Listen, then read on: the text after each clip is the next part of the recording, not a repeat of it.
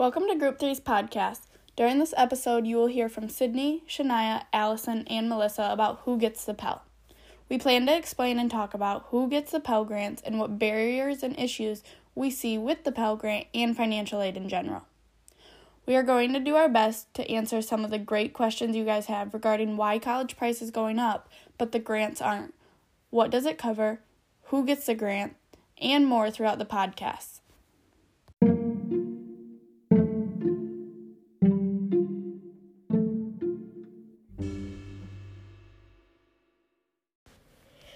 Everyone, my name is Allison, and I'm going to be talking about the beginning of the reading for Who Gets the Pell.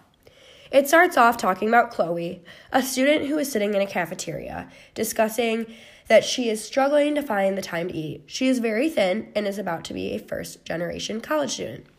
Her parents did not have any savings, and in order to go to college, Chloe decided that she needed to sell her horse because it was really her only option. Federal government said that her family could afford to put about 2500 plus dollars into her education. So they gave her a 1100 Pell Grant and a $777 Wisconsin higher education grant.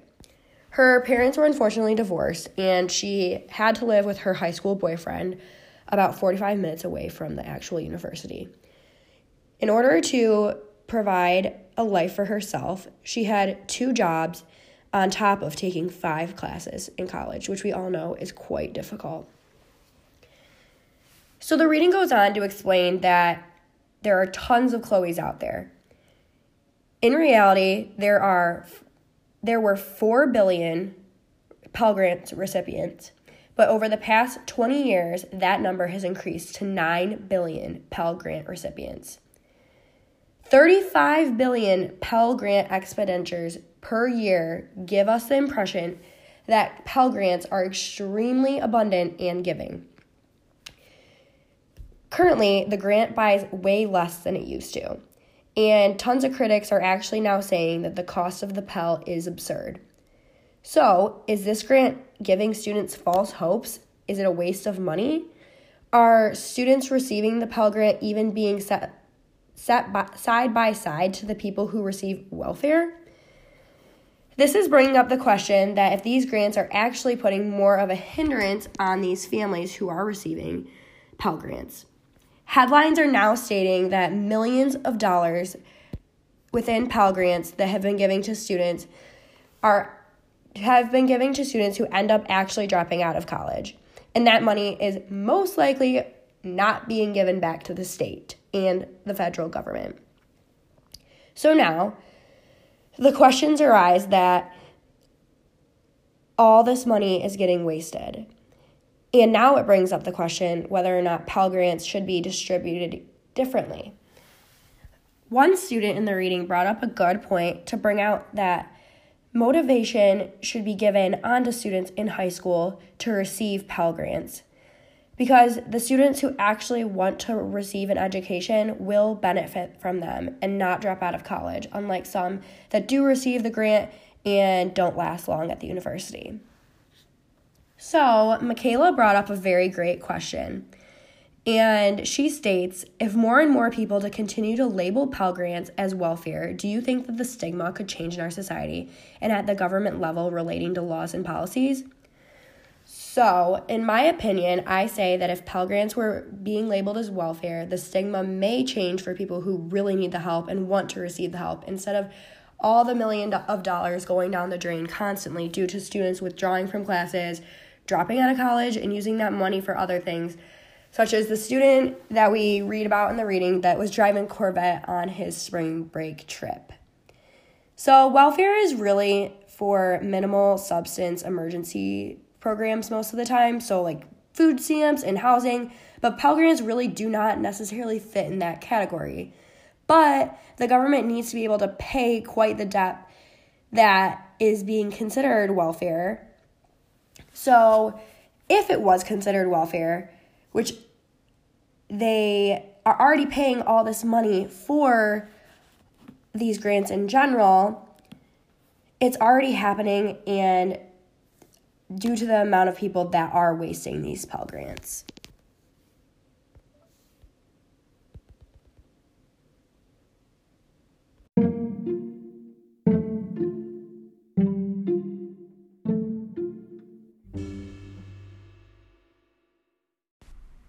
My name is Shania, and I'm going to be discussing some of the critiques and myths surrounding the Pell Grant.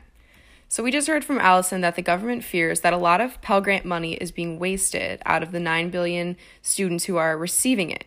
There are a lot of false stories surrounding students misusing their funds, but Sara Goldrick-Rab assures us that these myths have little basis in reality and actually divert attention from real issues.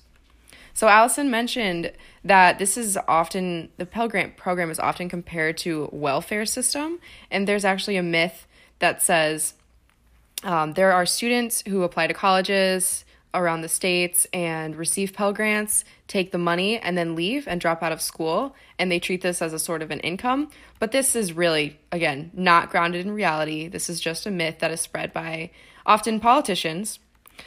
Um, but this got to be such an issue that one president of a university decided to double tuition just to combat this myth of Pell Grant runners, which in reality is super unproductive and affects every single student that attends that university.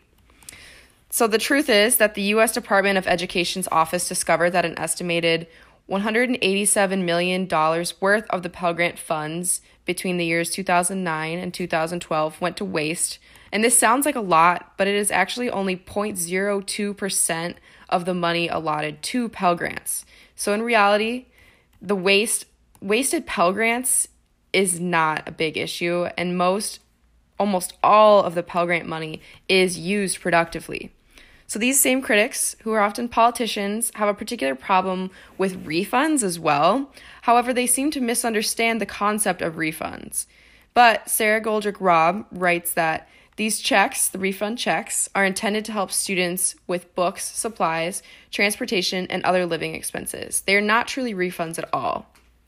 So, like Allison mentioned, um, it is said that some student was seen riding a Corvette around for spring break and that they probably used their refund check to do this. But in reality, students need this refund money for books, supplies. I know I use my refund personally to help my to help pay rent. Um, so, really, it is a necessary thing that Pell Grant recipients receive refunds as well as part of this program. So, one other issue that was discussed is that there are a lot of stereotypes that surround who receives the Pell Grant. Um, the author writes that they are often thought of as non traditional racial or ethnic minorities who are unprepared to attend college, but this is a false and biased image. In reality, the group that receives Pell Grants the most frequently are non Hispanic white students. People may think that Pell Grant recipients come from the most impoverished families as well, but the sad reality is that most children from impoverished families still don't attend college because it is so hard to get there and stay there as well. Pell Grant recipients are considered low income, but in reality, the majority of people it serves are part of lower middle class families. Only half of Pell recipients live below the poverty line, but this does not mean that the rest have enough money to pay for college themselves eh, or don't need financial aid. So, several people are asking the same question, and this is why has the number of Pell Grant recipients increased dramatically in recent years? The answer that Sara Goldrick-Rab gave us in the chapter is that the financial crash of 2008 took a heavy toll on a lot of families, particularly middle class families. So I think this explains the increase in the number of Pell Grant recipients and why they come from lower middle class families. In addition, we have all been reading about how much the price of college has risen since the 1960s, so that is definitely part of the problem here. In addition, the cost of living in general keeps increasing too, while minimum wage remains an inadequate way to pay for rent, let alone college tuition.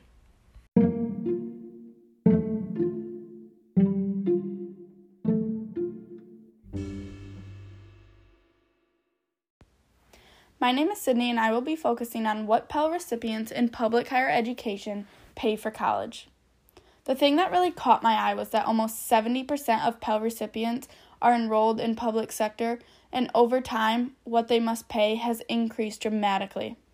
While the cost to attend college has continued to increase, the Pell Grant and funds have not, which results in individuals and family having to come up with more and more money to put someone through college, whether it be a two year or a four year institution.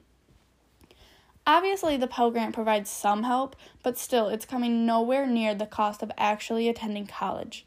The chapter mentions that most of the price growth has taken place in non tuition costs. That means living, books, food, and much more. But all these costs are costs you will somehow have to pay while going to college. These costs are just as important as the actual tuition and at least need to be partially covered in order for students to focus on their schooling and education. The book says that to cover the cost that is remaining, they look to state and the institution. As someone who does not get any help from FAFSA or a Pell Grant, college is very expensive. I turned to Grand Valley and my community for financial help, and even after that, college was way out of reach for me without taking loan after loan. Even after turning to the college and seeing what was available, there isn't much for families in my situation. Yes, the economy has recovered the aid and financial help available to students, doesn't even make a dent in the amount of debt they will come out of college with. Marcus asked why is the cost of college going up but the grant amount is staying the same? Personally, I believe it's because things are needing to be upgraded, ran, and maintained at the college, and a lot of that is expensive. With all the new technology, I think to repair or buy new things, it costs a lot more than it used to. But I think the grant amount is staying the same because there simply is just not enough spending available. Education spending is always taking hits and being cut back, and I feel some people really don't see how important the education part is. And that's why the grant is staying the same while college is increasing dramatically.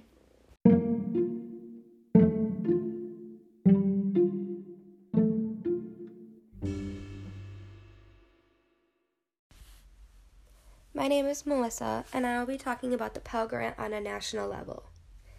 It is impossible to pay attention to the media today and miss the nation's growing dependence on student loans. Total annual borrowing grew from about 25 billion in the mid 1900s to over 70 billion in 2013 and 2014. Most people are able to pay their loans without falling into delinquency or default but they're really struggling to make the monthly payments. The purpose of the Pell Grant was to protect students from low income families from taking out loans.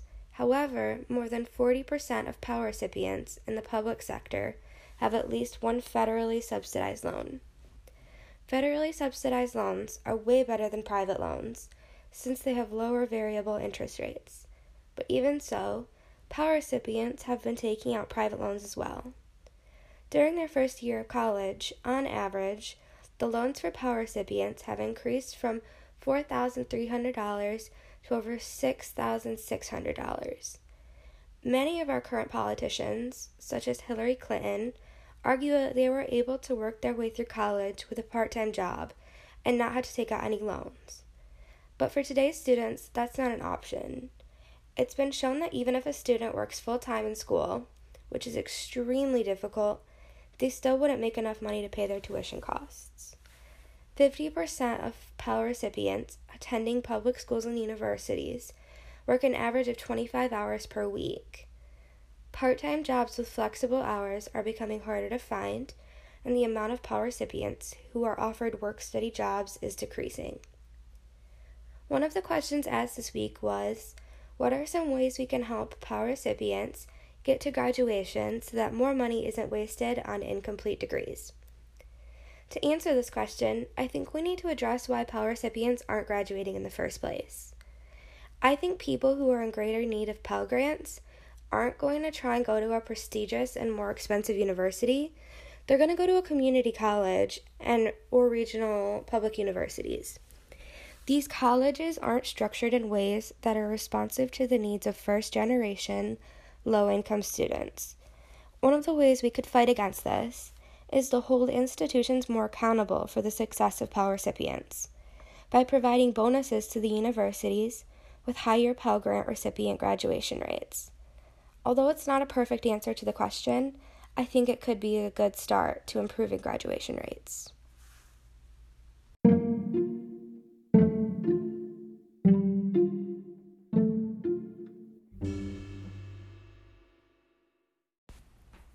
I hope this has clarified some questions about who receives a Pell Grant and what different issues there are surrounding this whole program, because I know it's a complex topic. Thank you for listening to our episode called Who Gets the Pell. This has been Shania, Sydney, Allison, and Melissa.